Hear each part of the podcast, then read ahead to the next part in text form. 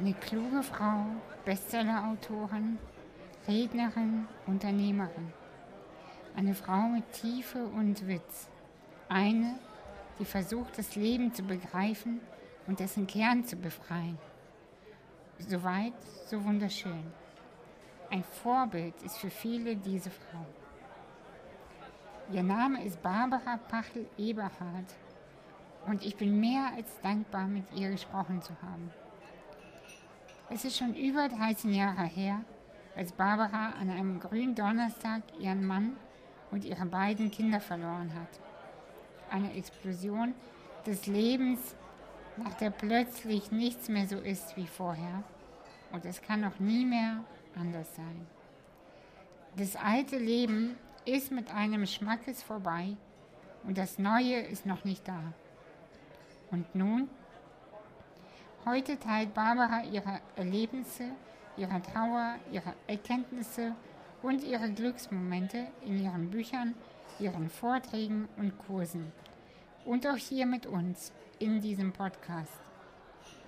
Ich wünsche dir beim Zuhören ein offenes Herz, die Erlaubnis, alles dabei zu fühlen und Erkenntnisse, die dir auf deinem Weg helfen mögen. Alles Liebe für dich. Bis bald.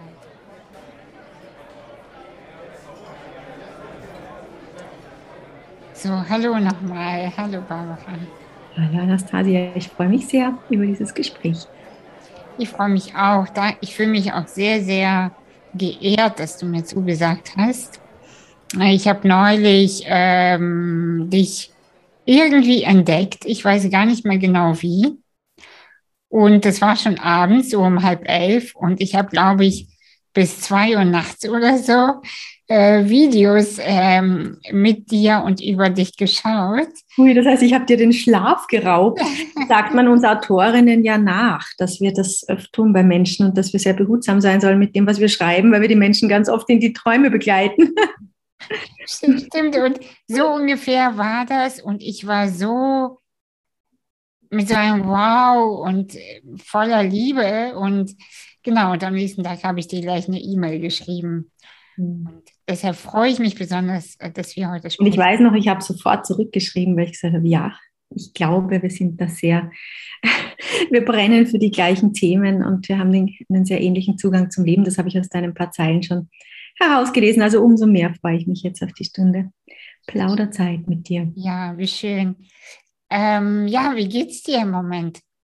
Mir geht's sehr gut und das liegt vor allem daran, dass in Wien gerade die Sonne scheint überraschend und der Himmel dieses tiefe Blitzblau hat, ist also in Wien zumindest nur an sehr wenigen Tagen sichtbar ist.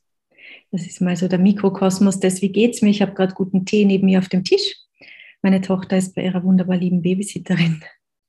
Und im Großen, ja, natürlich komme ich um diese Frage, wie geht's mir, auch, da komme ich nicht umhin, auch auf das Große in meinem Leben zu schauen. Denn dass ich heute sagen darf, es geht mir gut und richtig gut. Und ich verwende dann noch gern das Wort Grundgut. Das können wir noch näher anschauen. Also, dass ich das nochmal sagen darf in meinem Leben, das war ja vor einigen Jahren, mittlerweile 13 Jahren, gar nicht selbstverständlich. Und es war einerseits für mich ein Weg, dahin zu kommen und dann nochmal ein anderer Weg, das auch mich sagen zu trauen, zuerst im Freundeskreis und dann auch öffentlich in Gesprächen wie diesem. Aber ja, es geht mir gut, es geht mir richtig gut. Es freut mich sehr, sehr zu hören. Du hast es ja schon jetzt angeschnitten. Lass uns da doch dann gleich einsteigen, damit die Menschen, die uns jetzt zuhören, wissen, worüber wir sprechen. Was ist denn vor 13 Jahren passiert? Ich fange mal ein bisschen vorher an. Also ich bin so ein Glückskind, gell? Ich bin geboren als Sonntagskind und das war für mich lebensprägend und immer so, war klar, ich bin dieses Kind, das immer Glück hat. Und so habe ich mein Leben eigentlich gelebt, bis zum Alter von 34 Jahren. Ich habe, ja, wurscht, es gab davor auch ein paar Brüche, vielleicht schauen wir da noch hin, aber im Grunde habe ich meinen Traumlebensweg bestritten, habe Musik studiert, bin Grundschullehrerin geworden, bin dann Clown-Doktor geworden, das war mein Traumberuf und habe das viele Jahre gemacht, war verheiratet mit einem wunderbaren lieben Mann, der auch Clown war und wir haben 2 süße Kinder gehabt. Ja, und das Leben, ich habe mir gedacht, das geht jetzt dann so weiter. Die einzige Angst hatte ich vielleicht, dass das Glück irgendwann auch langweilig werden könnte. Naja, dann ist was passiert in meinem Leben. So, es gibt so manche Menschen, denen passiert plötzlich das, was eigentlich immer nur den anderen passiert, was man in den Nachrichten hört oder sieht oder in der Nachbarschaft manchmal, wo man gar nicht genug Danke sagen kann, dass es mir nicht passiert. Und bei manchen Menschen ist es dann eben plötzlich soweit und dann passiert was. Und in meinem Fall war das ein Anruf. Ich war gerade unterwegs, war bei einer Ärztin und habe dann, meine Tochter sollte bei der Tagesmutter sein, mein Mann mit meinem Sohn wollte einen Ausflug machen. Es war Gründonnerstag 2008 und da habe ich den Anruf von der Tagesmutter bekommen und dachte noch, mein Mann ist zu spät gekommen, alter Chaotiker. Und dann hat sie mit sehr gebrochener Stimme gesagt, Barbara, ich wollte dir nur sagen, da war ein Unfall auf einer Kreuzung am Bahnübergang mit einem Clownbus. Und Clownbus, das war unserer, das war klar. Und das war so dieses Peng. Und dann, ja, ich gehe ein bisschen weiter, also das, was dann sich herausgestellt hat und was ich dann begreifen musste in den Tagen danach, war, unser Bus ist zusammengestoßen mit einem Zug in voller Fahrt. Also mein Mann hat einfach ein Bahnstoppschild übersehen, oder Stoppschild nicht, sondern die rote Ampel übersehen am Bahnübergang. Es war unbeschrankt. Und da bleibt nicht mehr viel über von Menschen, oder ich muss fast sagen, erstaunlich viel übergeblieben ist von meinen Kindern, die dann beide auf der Intensivstation waren. Mein Mann als Lenker war sofort tot und die Kinder sind auf die Intensivstation gekommen, wo ich sie dann noch 4 Tage begleiten durfte. Bei meinem Sohn wissend, dass es in den Tod hineingeht, also dass das unausweichlich war und nur eine Frage der Zeit ist. Und bei meiner Tochter war es unklar, da durfte ich hoffen, da durfte ich beten, da durfte ich alles, auch mich auseinandersetzen mit verschiedenen Graden von Verwundbarkeit, von Behinderung, was auch immer. Also da war viel Fantasie natürlich auch im Raum, der ich mich stellen musste. Und letztendlich sind sie alle beide gestorben und eben alle 3. Und ich bin allein übrig geblieben und gehe seither meinen Weg als, ja, es gibt so viele Wörter, als Witwe, als verwaiste Mutter, sagt man so zu den Müttern, die ihre Kinder verloren haben. Ich sage lieber als das Bodenpersonal von einer Familie, von der 3 im Himmel sind und ich bin halt jetzt noch da unten und versuche unser Werk und das, was uns immer wichtig war, fortzusetzen und weiter in die Welt zu tragen. Soweit die, naja, gar nicht so kurze Kurzfassung. Ich bin so, weißt du, wenn ich deine Geschichte schon gehört habe und sie jetzt nochmal höre, berührt es mich natürlich total und also wie kann es auch nicht einen berühren? Das ist ja wirklich eins der schlimmsten Sachen, die einem passieren können. Ja, bestimmt. Und gleichzeitig, ich habe von so vielen Schicksalen inzwischen gehört. Ich halte ja seit vielen, vielen Jahren Vorträge und reise herum und habe Bücher geschrieben, eben auch zu meinem Schicksal und dann allgemein zu Trauer und noch andere Bücher. Und zu meinen Lesungen kommen natürlich oft Menschen, die auch vom Leben irgend so einen Schubs bekommen haben. Ja. Und ich würde mir gar nicht anmaßen zu werten, was ist das Schlimmste.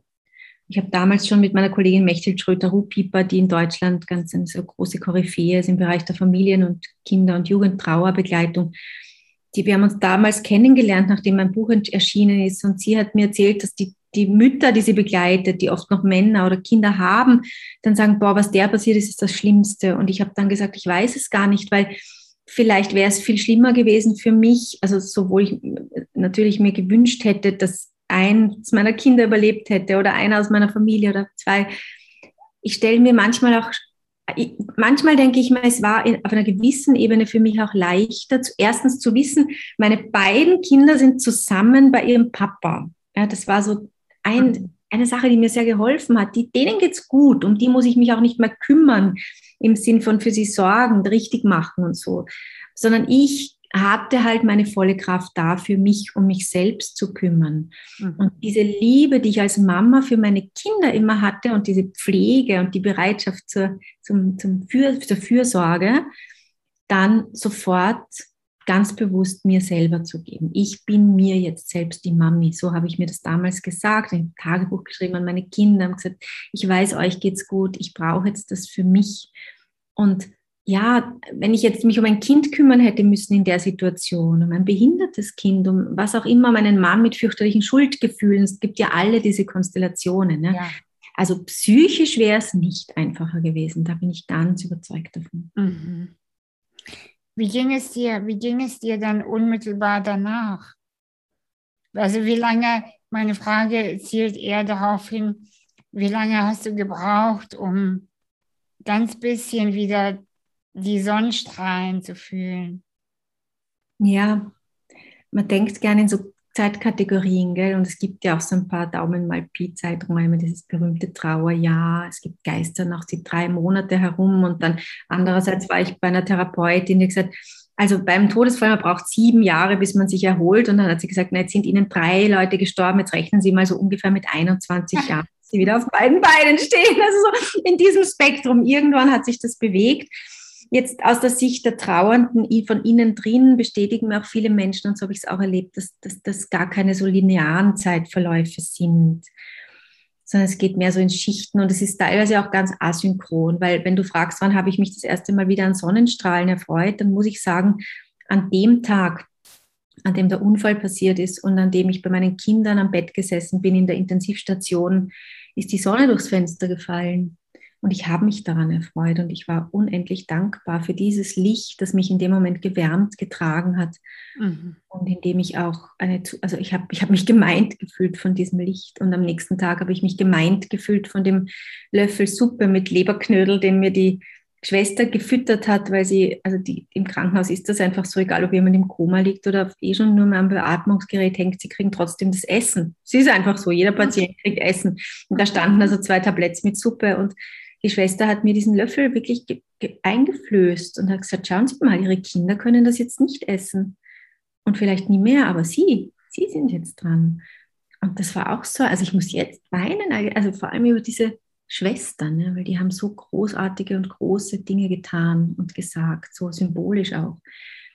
Und also ja, diese Freude über diese ganz kleinen, banalen Dinge, die ist mir nicht abhanden gekommen, sondern ganz im Gegenteil, die hat sich damals eher verstärkt und inzwischen weiß ich auch, das ist, also normal klingt jetzt komisch unter solchen Umständen, aber es gibt ein schönes Buch, das heißt Trauern mit Leib und Seele von Ursula Gast und die beschreibt genau, was im Hirn vorgeht von Menschen, die gerade ein schweres Trauma erleben oder einen schweren Schicksalsschlag. Mhm. Und die spricht davon, dass sich die Durchblutung in unserem Hirn komplett verändert, von einer Minute auf die andere. Mhm. Und zum Beispiel diese Zentren, die Frontallappen, wo wir oft so klug nachdenken und wissen, was gut ist und was schlecht und richtig und falsch, die sind überhaupt nicht durchblutet über Wochen. Das heißt, das ist auch, wir erleben es dann oft so, wir werden dümmer, ja, wir können keine Entscheidung mehr treffen, wir fließen irgendwie nur so dahin und das ist ganz normal. Also unser Hirn sorgt dafür. Und auch unser Sprachzentrum ist schlechter durchblutet. Das heißt, also viele Leute kommen in solchen Zeiten ja auch zum Schreiben, weil ihnen der verbale Ausdruck so schwer fällt. Und mir ist das auch so gegangen. Ich konnte nicht reden, aber schreiben ging irgendwie. Da konnte ich Pausen machen. Letztendlich bin ich so Autorin geworden. Mhm. Und es scheint auch so zu sein, dass zumindest das limbische System, also da, wo wir so unsere tiefen Empfindungen sitzen, besser durchblutet ist und eben diese Empfänglichkeit für die kleinen Dinge, die ist in solchen Traumazuständen oft erhöht bei Menschen. Und wahrscheinlich hattest du aber auch Menschen, die neben den Schwestern, das hast du ja schon erwähnt, aber auch Freunde oder Familienmitglieder, die dich in irgendeiner Form gehalten haben, oder? Die hätten mich gern gehalten, wenn ich es zugelassen hätte.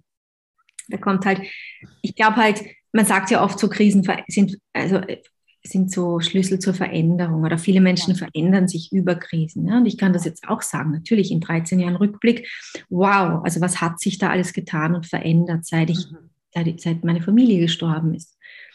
Aber das geht ja nicht sofort. Es ist ja nicht so, man bekommt einen Anruf und man ist ein anderer Mensch, sondern es ist ein bisschen andersrum. Zuerst einmal ist man einfach genau der, den man ist. Und zwar ohne die Fähigkeit, sich nochmal zu verbiegen oder sich anzupassen. Also man wird komplett zurückgeworfen auf das, wie man halt ist und was so die grundsätzlichen Lebens- und auch Notfallstrategien sind. Meine Therapeutin, die mich damals begleitet hat, hat das Notfalls-Ich genannt. Mhm. Und diese Mechanismen, die haben wir oft schon aus unserer Kindheit mit. Was habe ich als Kind gemacht, wenn es mir nicht gut ging? Ja, ich habe versucht, es selber zu schaffen. So bin ich halt.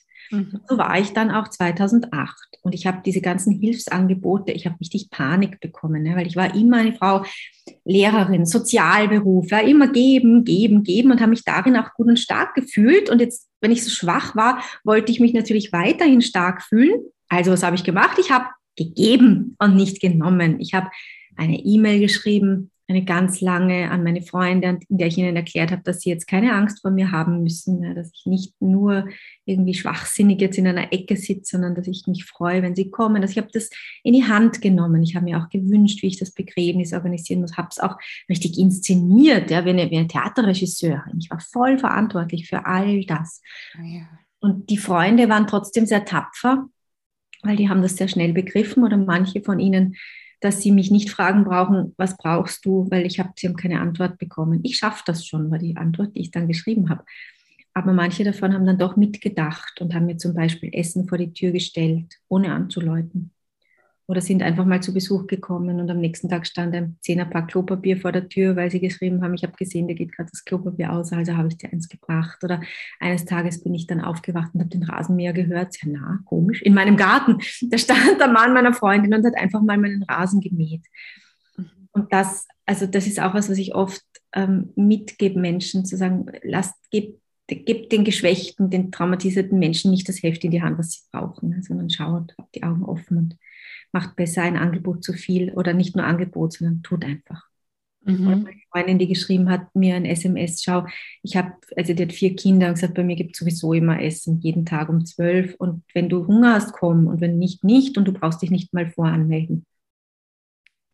Also da waren schon sehr viele gute Geister rund um mich. Ich kann mir vorstellen, dass man als Freundin in solchen Situationen auch nicht so ganz weiß, wie man agieren soll oder darf, weil man auch nicht übergriffig sein möchte. Und gleichzeitig, das ist so eine Grauzone, glaube ich, von helfen und überstülpen und grenzüberschreiten und mit Gewalt da sein. Ne? Aber ich bin jetzt hier und ich lasse mich nicht wegschicken. Ja. Oder zu sagen, okay, wenn du dich dafür entscheidest zu hungern vor Trauer, dann ist es deine, also es ist gar nicht so einfach, also glaube ich. Nein, es ist nicht einfach und ich glaube, das Beste, was man tun kann, ist genau das auszusprechen. Auch als Freundin zu sagen, ich bin total verunsichert, ich weiß es jetzt nicht. Ne? Und trotzdem den eigenen Impulsen auch zu folgen, nicht alles zu delegieren, zu sagen, ich habe keine Ahnung, ob es gut ist oder nicht. Du, ich komme jetzt einfach mal. Ja? Und wenn du mir nicht aufmachst, ist es auch okay. Und es ist ein Trial and Error. Es ist nicht, man macht nicht alles richtig oder alles falsch. Und heute so, morgen so, es kann ja auch sein. Ne? Ja, genau. Oder in einer Minute so und in der anderen so.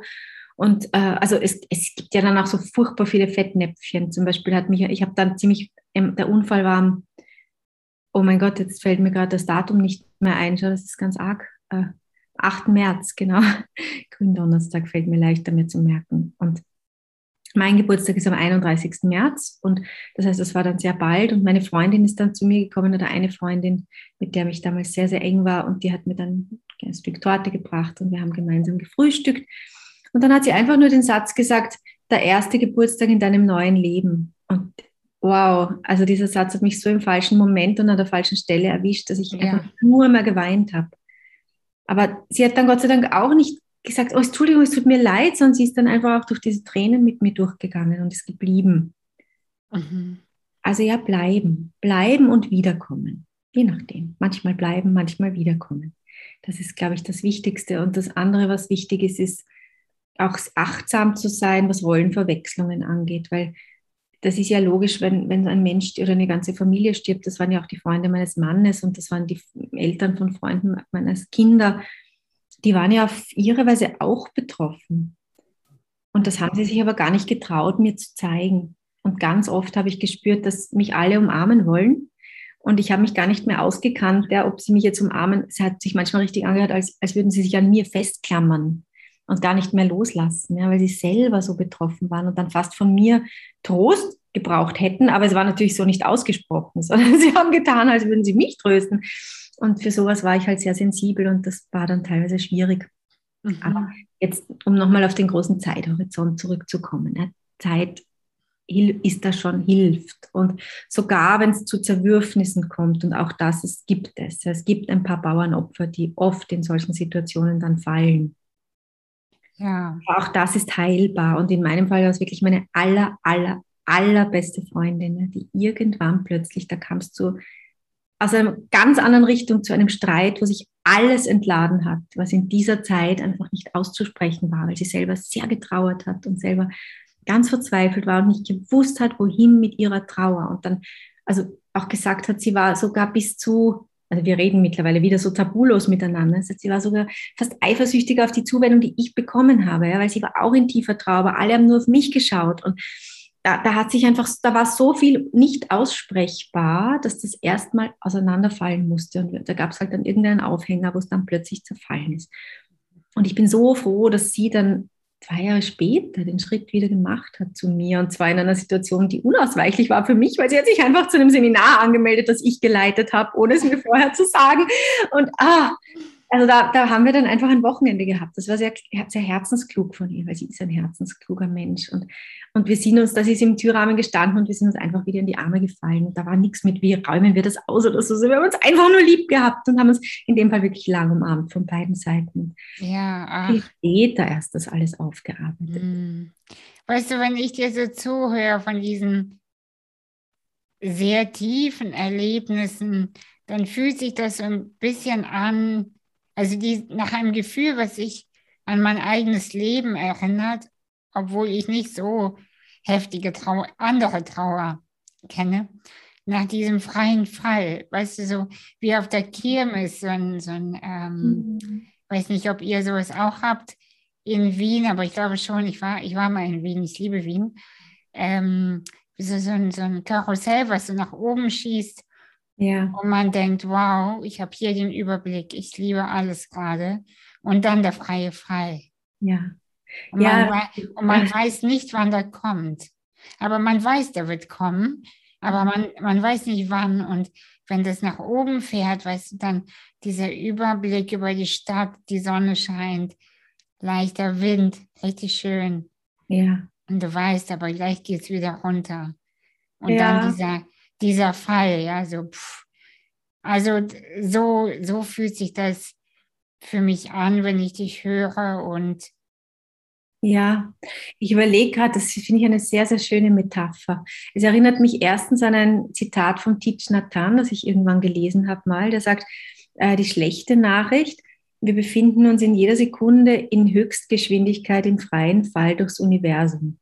Ja. Die gute Nachricht, es gibt keinen Boden. Ja, also wir können jetzt, was unsere Existenz im Universum angeht, nicht aufprallen. Ja. Das andere, was ich glaube, mich noch aus der Physik zu erinnern, ist, dass es während des Zustands des freien Falls keine Schwerkraft gibt.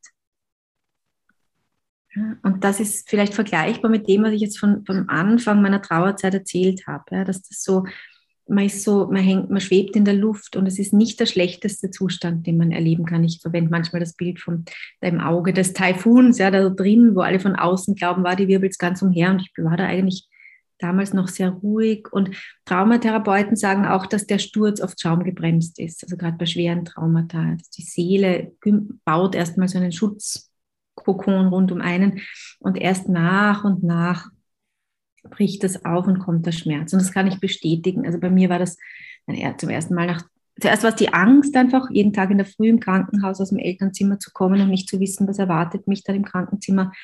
Das war so eins der schweren Gefühle. Aber dann zu Hause, erst Tage später das erste Mal, dieser richtige Schmerz, der mich körperlich überfallen hat, fast wie Wehen bei einer Geburt. Und das war ja gar nicht so oft. Und das ist auch sowas, eben auch nochmal, um wegzukommen von dem Linearen. Es gibt ja viele verschiedene Trauermodelle und es gibt das Phasenmodell von Elisabeth Kübler-Ross, das viele kennen, wo ich mich auch versucht habe anzuhalten, aber da habe ich mich nicht so wiedergefunden. Und es gibt inzwischen viele andere Modelle.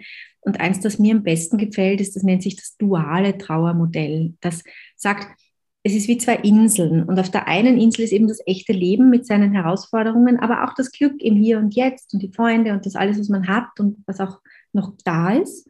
Und auf der anderen Insel ist eben so das, was fehlt, die Sehnsucht, die Traurigkeit, der Schmerz, auch das Erinnern, also auch das, was man Trauerarbeit nennt. Und am Anfang von Trauer ist dieser, also es gibt immer diese beiden Inseln oder Bereiche. Und am Anfang von Trauerzeiten ist es so, dass man da relativ abrupt immer hin und her gerissen wird, ja, und es gar nicht selber entscheiden kann. Wo lande ich gerade? Ja? Bin ich gerade, verdränge ich gerade alles und haue mich voll ins Leben? Ich habe zum Beispiel schon eineinhalb Monate nach dem Unfall schon wieder an einem Workshop von meinem Beruf als Clown-Doktor teilgenommen. Eine Woche Clownarbeit, weil ich gesagt habe, ich brauche das jetzt. Und dann haut es einen wieder zurück, dann kommt man heim und weint halt wieder ganz heftig und macht wieder Erinnerungsarbeit. Und je geübter man wird in dem Trauern, umso flüssiger kann man sich zwischen diesen beiden Ländern hin und her bewegen und kann es auch selbst entscheiden, wann man wohin geht und beiden eine gute Zeit und einen guten Raum geben. Und es ist auch nicht mehr so abrupt, die Übergänge. Und im besten Fall kann man dann beides gleichzeitig haben. Also kann ich leben mit der Erinnerung, mit der Liebe für meine gestorbenen Menschen im Herzen. Kann ich mich freuen und gleichzeitig Tränen haben vor Glück und vor Trauer? Oder kann ich weinen und im Weinen glücklich sein, dass ich jetzt wieder mal so gut weinen kann? Ja, schmilzt, umso vollständiger ist man wieder. Mhm. Dieses Glück beim Weinen, das kann ich so gut nachvollziehen, weil ich viele Jahre nicht geweint habe, bestimmt so 15 Jahre lang. Und als es dann irgendwann durch ganz viel innere Arbeit wieder möglich war und ich bestimmt 3 Monate durchgeweint habe, also manchmal waren das nur ein paar Minuten am Tag und manchmal 3 Stunden am Stück, ja. Mhm. Und manchmal habe ich geweint und war unendlich traurig und am Boden zerstört über alles und habe dabei das Glück gefühlt, dass ich wieder fühlen kann. Ja. Das fand ich schön, weil dieses Nicht-Weinen ist ja wie ein Eingefrorensein. Dieses Gefühl von, ich fühle einfach nichts. Ich bin taub. Und das empfinde ich persönlich als eigentlich das Allerschlimmste, was einem passieren kann. Ich weiß, warum es passiert, weil es auch wichtiger Schutz ist. Das ist auch super. Mhm. Aber irgendwann ist es so großartig, die Wut zu fühlen oder die enorme Traurigkeit und alles fließt, ja. Also es ist Hammer. Ja, und wenn wir vorher gesprochen haben vom Veränderungspotenzial von Krisen, dann glaube ich, ist das, was das fundamentalste Veränderungserlebnis, das man haben kann und auch das Schönste, dass man eben wieder fühlen lernt und tiefer fühlen lernt und furchtloser fühlen lernt als vorher. Und ich glaube, natürlich gibt es beim Trauma diesen Begriff der Abspaltung, ja, dass man sagt, da macht was zu, da verschließt sich was. Und ich weiß es nicht, ob das der häufige Fall ist, dass durch ein Trauma eben diese Gefühle weggehen, ja, oder man abspaltet, dissoziiert, wie man das auch immer nennt. Bei mir war es sicher so, dass ich schon davor, obwohl ich in einem fühlenden Beruf war als Clown und so, aber trotzdem, ja, der schon gefühlsbehindert war, wie fast alle Menschen, die durch dieses ganze Schulsystem durch sind und halt gelernt haben zu funktionieren und in unserer Gesellschaft irgendwie da halt einfach mitschwimmen.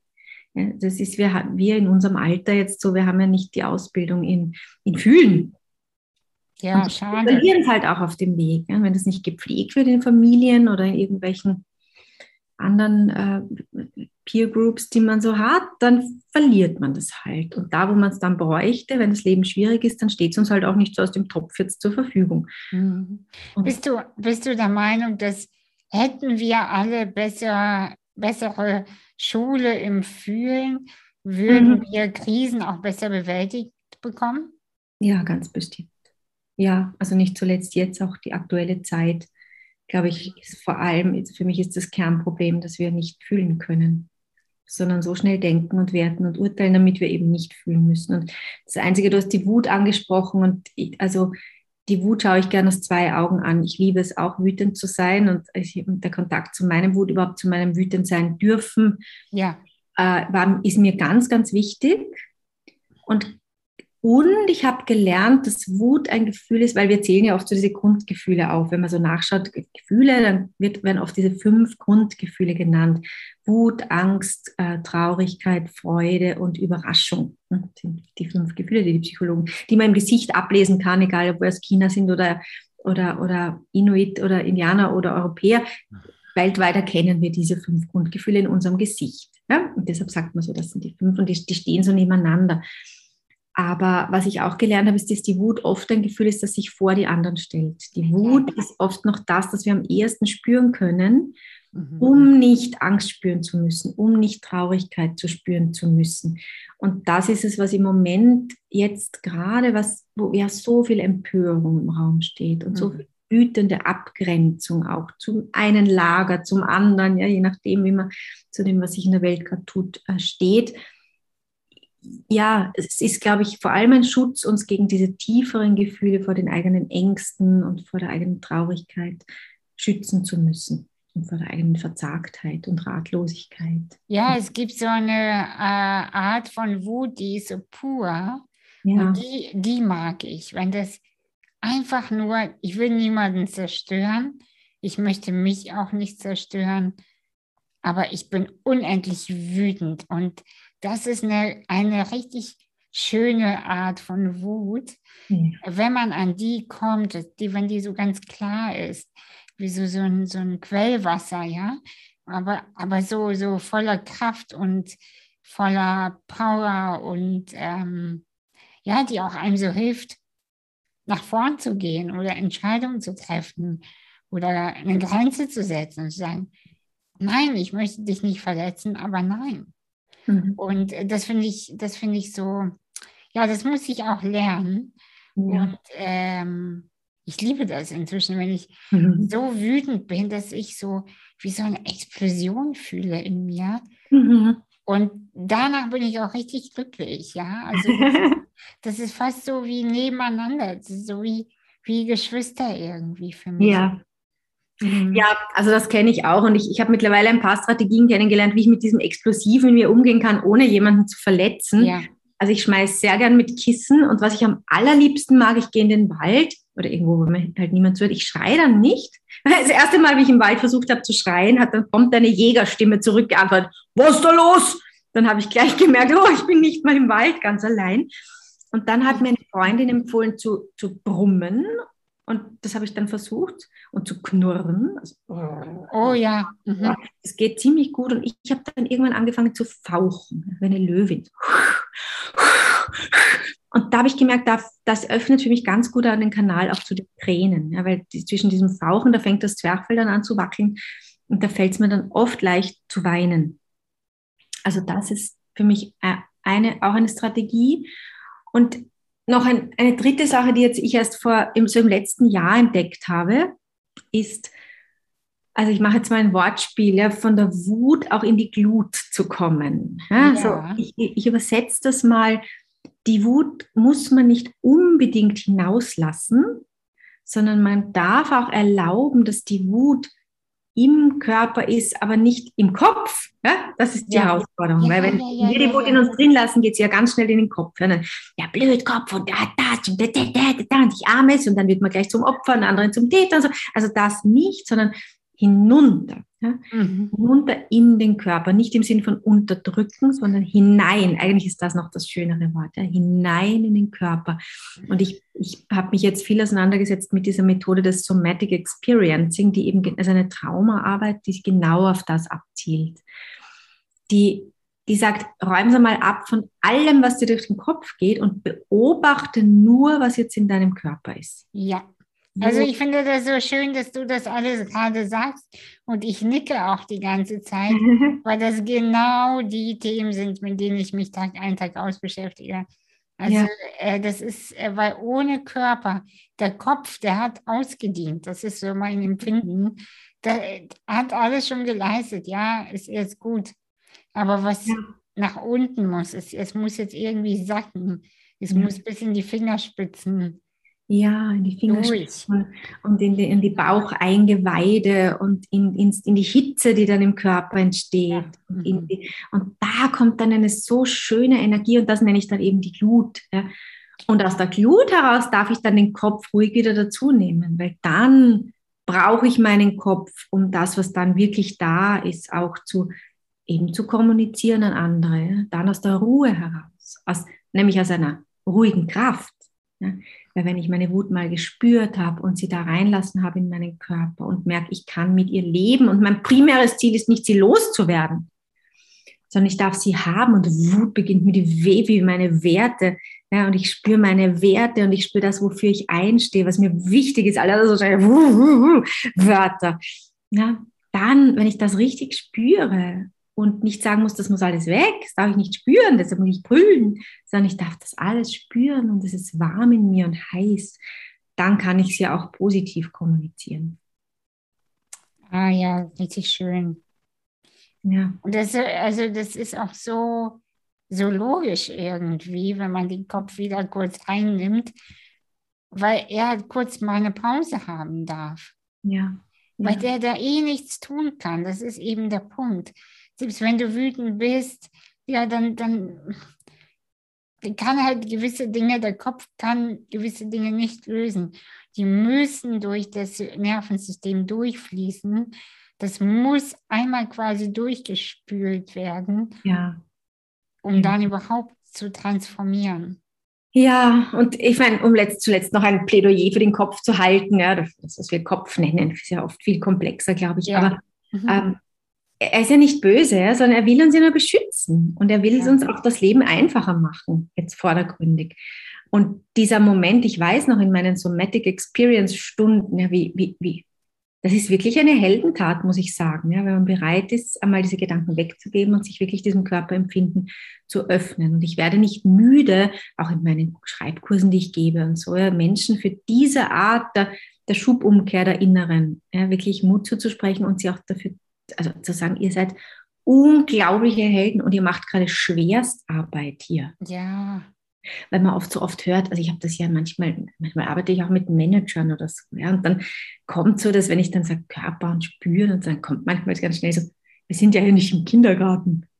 Und dann muss ich erstens sagen, schade, dass das im Kindergarten nicht Alltag ist, dass so gearbeitet wird mit den Kindern, also in guten Kindergärten passiert es zum Teil, aber zweitens, das ist Hochschule, das ist nicht Kindergarten, sondern das ist höchste Entwicklung des Menschen. Im Grunde genommen müsste man dann sagen, nein, wenn sie sich weigern, bleiben wir im Kindergarten. Ja, schöne Antwort. Ja, ja. Also, und wenn aber das Fühlen jetzt zugelassen wird, dann erlangen sie eine Master Class oder was auch immer, ne? Oder so die Hochschule oder die Professur, was ist das Höchste, erst dann können sie überhaupt nicht nur der Top-Manager auf der Visitenkarte sein, sondern sie verkörpern das dann auch. Danke sehr für diese Antwort, die werde ich mir merken und anwenden. Ja. Ich bin manchmal ein bisschen frech und dafür stehe ich so ein bisschen, dass ich dann immer denke, nee, nix Kindergarten. Das gefällt mir, die Frechheit, und ich glaube, ich habe auch mit Männern zu tun. In meinen Seminaren kommen zwar 97% Frauen oder mehr, ja. Und es scheint so schon so zu sein, dass warum auch immer in der jetzigen Zeit wir Frauen da noch eher diesen Zugang suchen, ja, und es uns ein bisschen leichter fällt. Vielleicht auch, weil wir durch Geburten und so ja einfach gezwungen sind, auch diesen Körper doch auch mitzunehmen. Mhm. Oder mal zu merken, der ist manchmal stärker als unser Hirn. Aber ich glaube, es ist auch ein Aufruf von uns, ja, die zweite Hälfte der Bevölkerung, die Männer oder halt einfach auch die Frauen, die da noch nicht sind, auch, also da wirklich herauszufinden, wie man das macht, Menschen zu dieser Erfahrungsqualität einzuladen, ohne sie vor den Kopf zu stoßen, ohne ihnen zu vermitteln, du bist schlechter als ich, weil du so viel Hirn bist oder so. Ich denke, das ist eine große Aufgabe für unser Eins, so da Mut zu machen und auch aufzurufen andererseits. Ja, das stimmt, ja. Ja, ich versuche dann immer, die Menschen zu ermutigen, sich mit den Füßen zu verbinden, weil allein da fängt das schon an. Mhm. Und wenn man wenn die das geschafft haben, dann öffnet sich etwas anderes. Das ist so ein bisschen meine Erfahrung. So, wenn die Füße gefühlt werden, dann öffnet sich der Bauch automatisch mit. so ein bisschen zumindest, aber das versuche ich. Aber ja, ich weiß genau, was du meinst. Ja, damit können wir nochmal einen Bogen zur Trauer spannen, weil das habe ich auch, also man sagt ja oft in der Trauer Kopf hoch. Hm? Ja.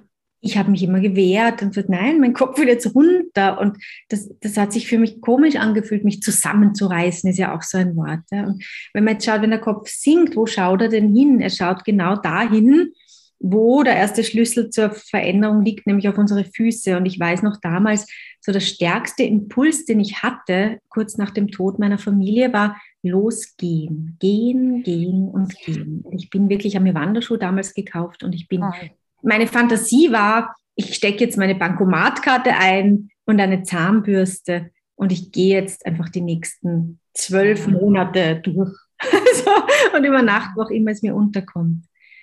Ja, in Bewegung bleiben. Ne? Ja, genau. Und ja. Das ist, also erstens tut es gut, es regt den Kreislauf an, es kommt da sowas, man kommt in einen anderen Zustand, wenn man geht. Und im Kleinen hat mir dann auch mal ein Therapeut so ein schönes Bild mitgegeben, wo er gesagt hat, manchmal im Leben hat man das Gefühl, es regnet, es gießt wie aus Kübeln, aus Eimern, und dann steht man unter einem Dach und rettet sich, und genau dann an der Stelle hat die Regenrinne auch noch ein Loch. Und dann hat er gesagt, und was wir dann in solchen Situationen oft vergessen, ist, dass wir nur einen Schritt zur Seite gehen müssten und die Welt ist eine völlig andere. Und dieses Mach einen Schritt hat er mir mitgegeben. Und einen Schritt gibt es immer und überall, was man machen kann. Ich habe es dann für mich so benannt. Wenn ich schon nicht ganz glücklich sein kann, dann suche ich nach kleinen Momenten, wo ich ein bisschen glücklicher bin als im Moment vorher. Also was kann ich tun? Einfach für dieses selbst wenn es nur etwas ist wie Blumen kaufen und Kakao trinken. Ja, genau. Ja. Genau. Oder die Hände mit warmem Wasser waschen oder eine Mandarine schälen oder ja, sich einmal strecken. Mhm.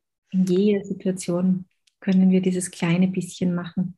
Du hattest vorhin erzählt, dass du als Clown gearbeitet hast. Ja.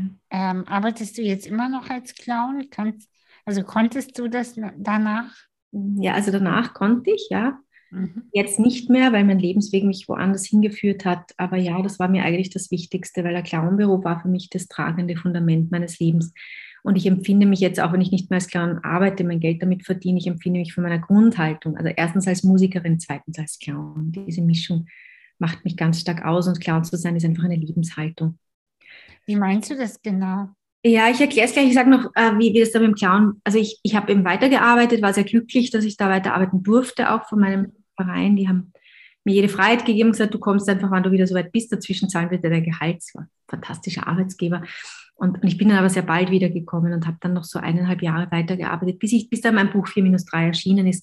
Und dann war ich so viel zu Vorträgen eingeladen, dass ich dann einfach viele Termine absagen musste. Und daraus hat sich dann einfach ein anderer Lebensweg ergeben, sodass ich dann letztlich gegangen bin. Ja, was meine ich mit, es ist eine Lebenshaltung. Als Clown beschäftigt man sich sehr viel, ich sage jetzt mal so den Schlagwort, mit der Lächerlichkeit des Menschen.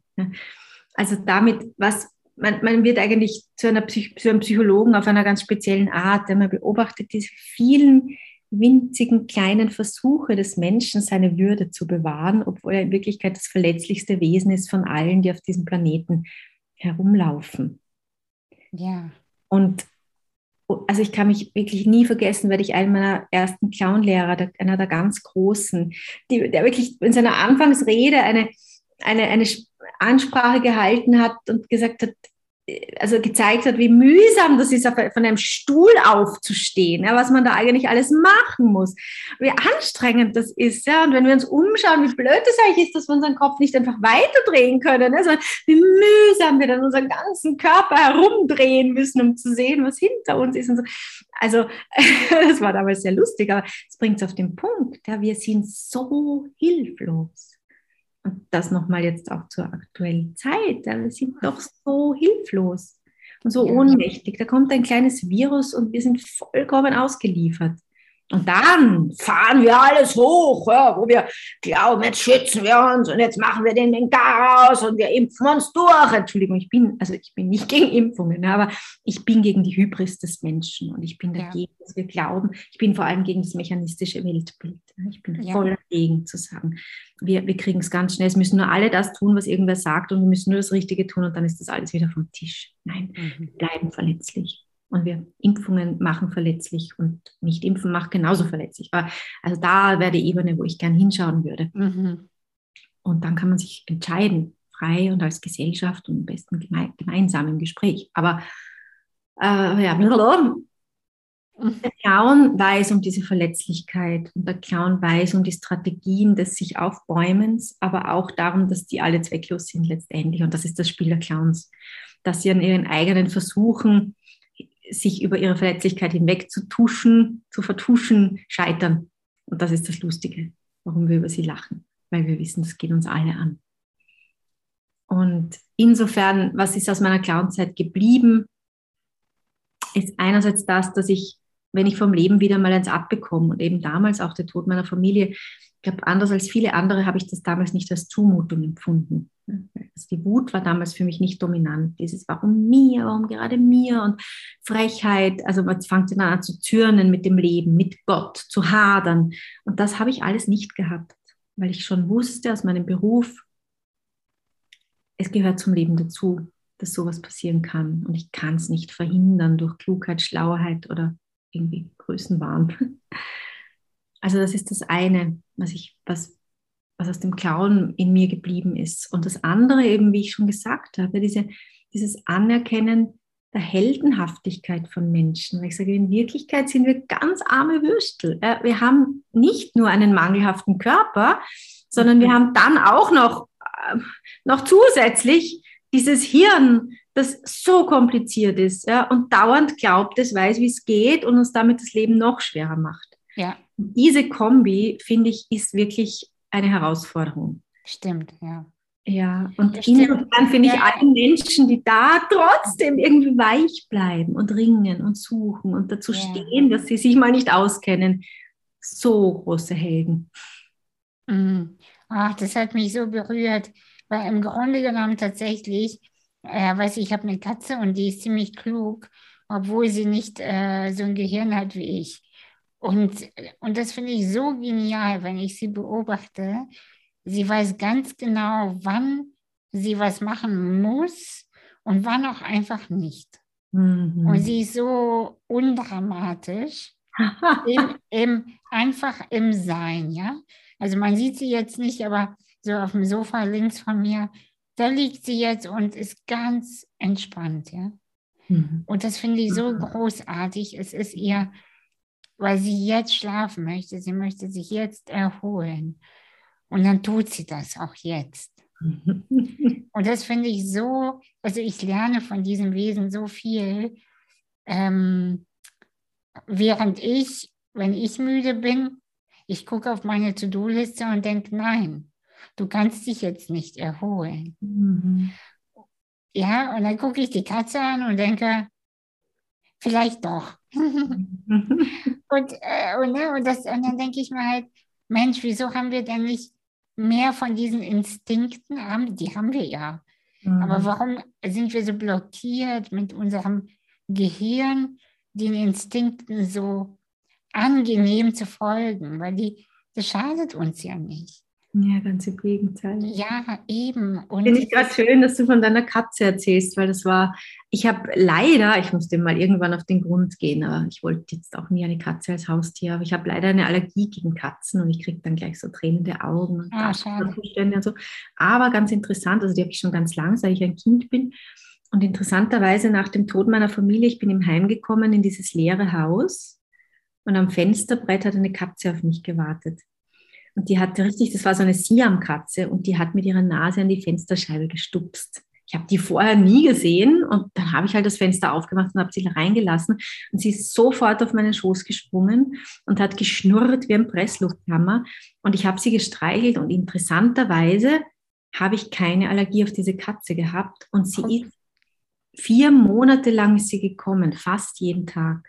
Immer so 10 Minuten, Viertelstunde geblieben. Wow, ich bekomme echt Gänsehaut. Genau, ja, also genau, genau das meine ich. Sie hat gefühlt, da gibt es jemanden, der mich braucht. Ja. Sie ist dahin, sie war da, präsent und wieder weg. Also großartig. Ja, das war wirklich magisch. Und dann, also ich habe mich dann wieder verliebt und dann war sie weg. Es war ja auch wie wenn, so wie Elliot das Schmunzelmonster, der irgendwie spürt so, jetzt hat sie wieder einen neuen Platz. Großartig. Ja, und danach war ich dann wieder allergisch. Also was auch immer das war, ob es diese Katzenrasse ist, erstens, gegen die ich nicht allergisch bin, oder zweitens, mein Hirn, vielleicht war ich so unter Cortison und oder so, ja, von dem Schock oder von dem Trauma, dass das deshalb nicht war, oder es war ein Wunder, was ich ja auch nicht ausschließen möchte. Ah ja, die kleinen Wunder. Ja. Und Barbara, du hast jetzt noch ein Mädchen bekommen.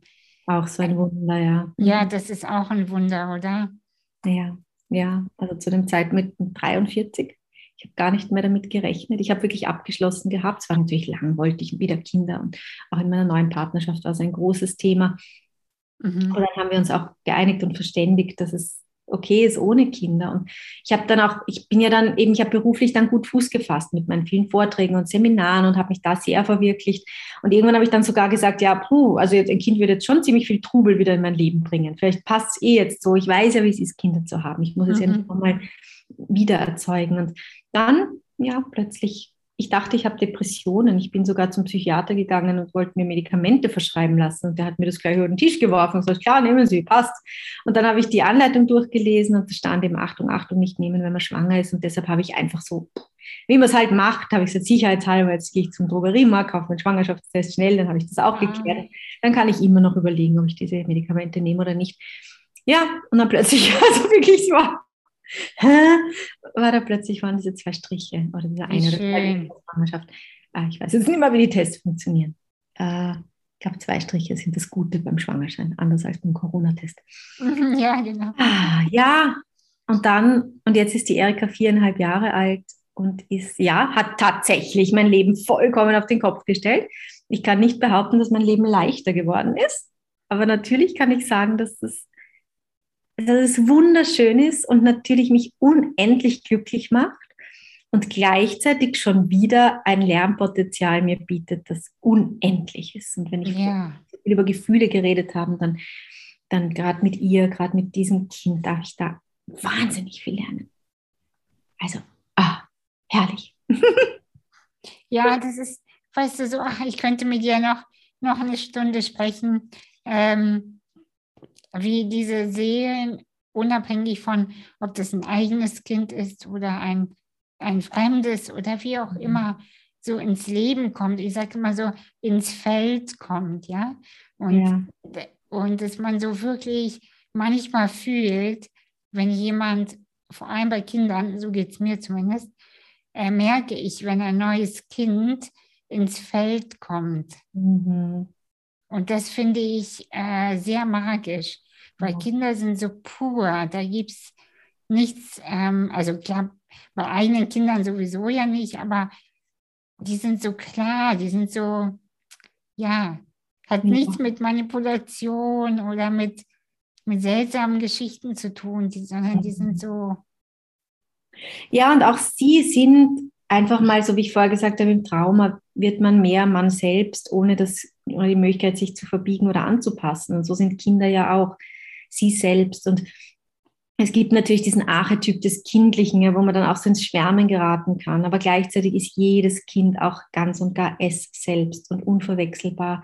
Und jedes Kind ist für mich wie so ein Träger auch oder ein Botschafter oder eine Wesensqualität, die auf uns zukommt. Und die ist nicht immer einfach. Ja. Jedes Kind hat wunderbare Seiten und Seiten, die uns herausfordern. Und dann sind wir eben gefordert.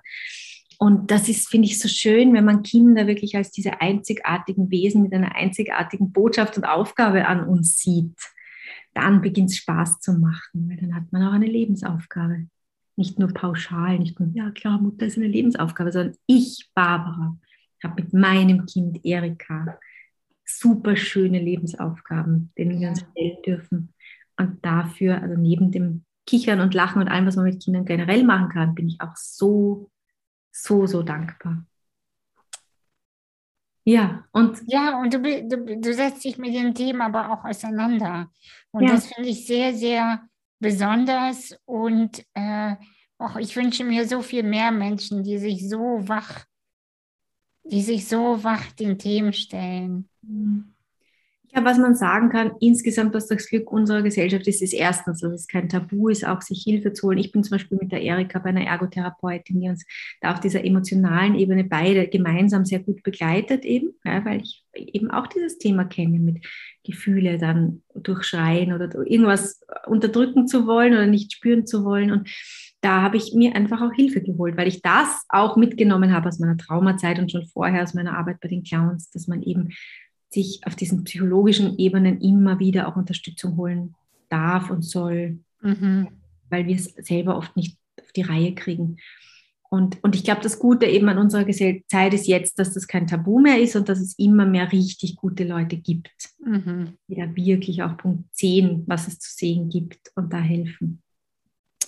Ja, das stimmt. Bevor wir zum Ende kommen, wir sprechen nicht schon seit einer Stunde. Ja, die Zeit vergeht natürlich schnell, das war mir klar. Wo kann man dich denn sehen? Also was für Vorträge machst du? Wer lädt dich ein? Wo kann man dich einladen? Und so weiter. Ja, es gibt eine Homepage, das ist meine Autoren-Homepage, barbara-pachl-eberhardt.at. Da sieht man theoretisch, also eben alle meine Bücher und theoretisch die Vorträge. Nur im Moment, dank Corona, gibt es jetzt nicht so viel. Also ich bin nicht so viel jetzt auf großen Bühnen unterwegs. Aber was ich sehr viel mache und was so mein Herzprojekt ist, wo man mich am besten erleben kann, ist also wenn man mit mir arbeitet, einfach in Form von Seminaren oder mich einfach besucht auf meiner anderen Homepage, die heißt mein-lieblingsleben.at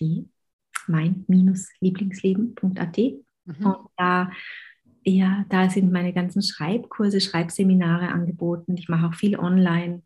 Es gibt auch viele Seminare, die man sich einfach runterpflücken kann, die schon voraufgenommen sind, wenn man sieht, das ist so die, fast wie wenn ich dann persönlich im Wohnzimmer sitzen würde und das Gespräch hier einfach weitergehen dürfte.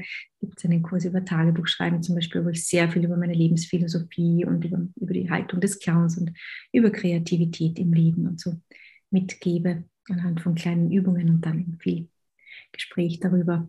Und so, also mein-lieblingsleben.at ist sicher die Seite, wo man am allerbesten mit mir und meinem Wesen und meiner Botschaft und dem, was ich halt gerne an die Menschen bringe, in Kontakt kommen kann.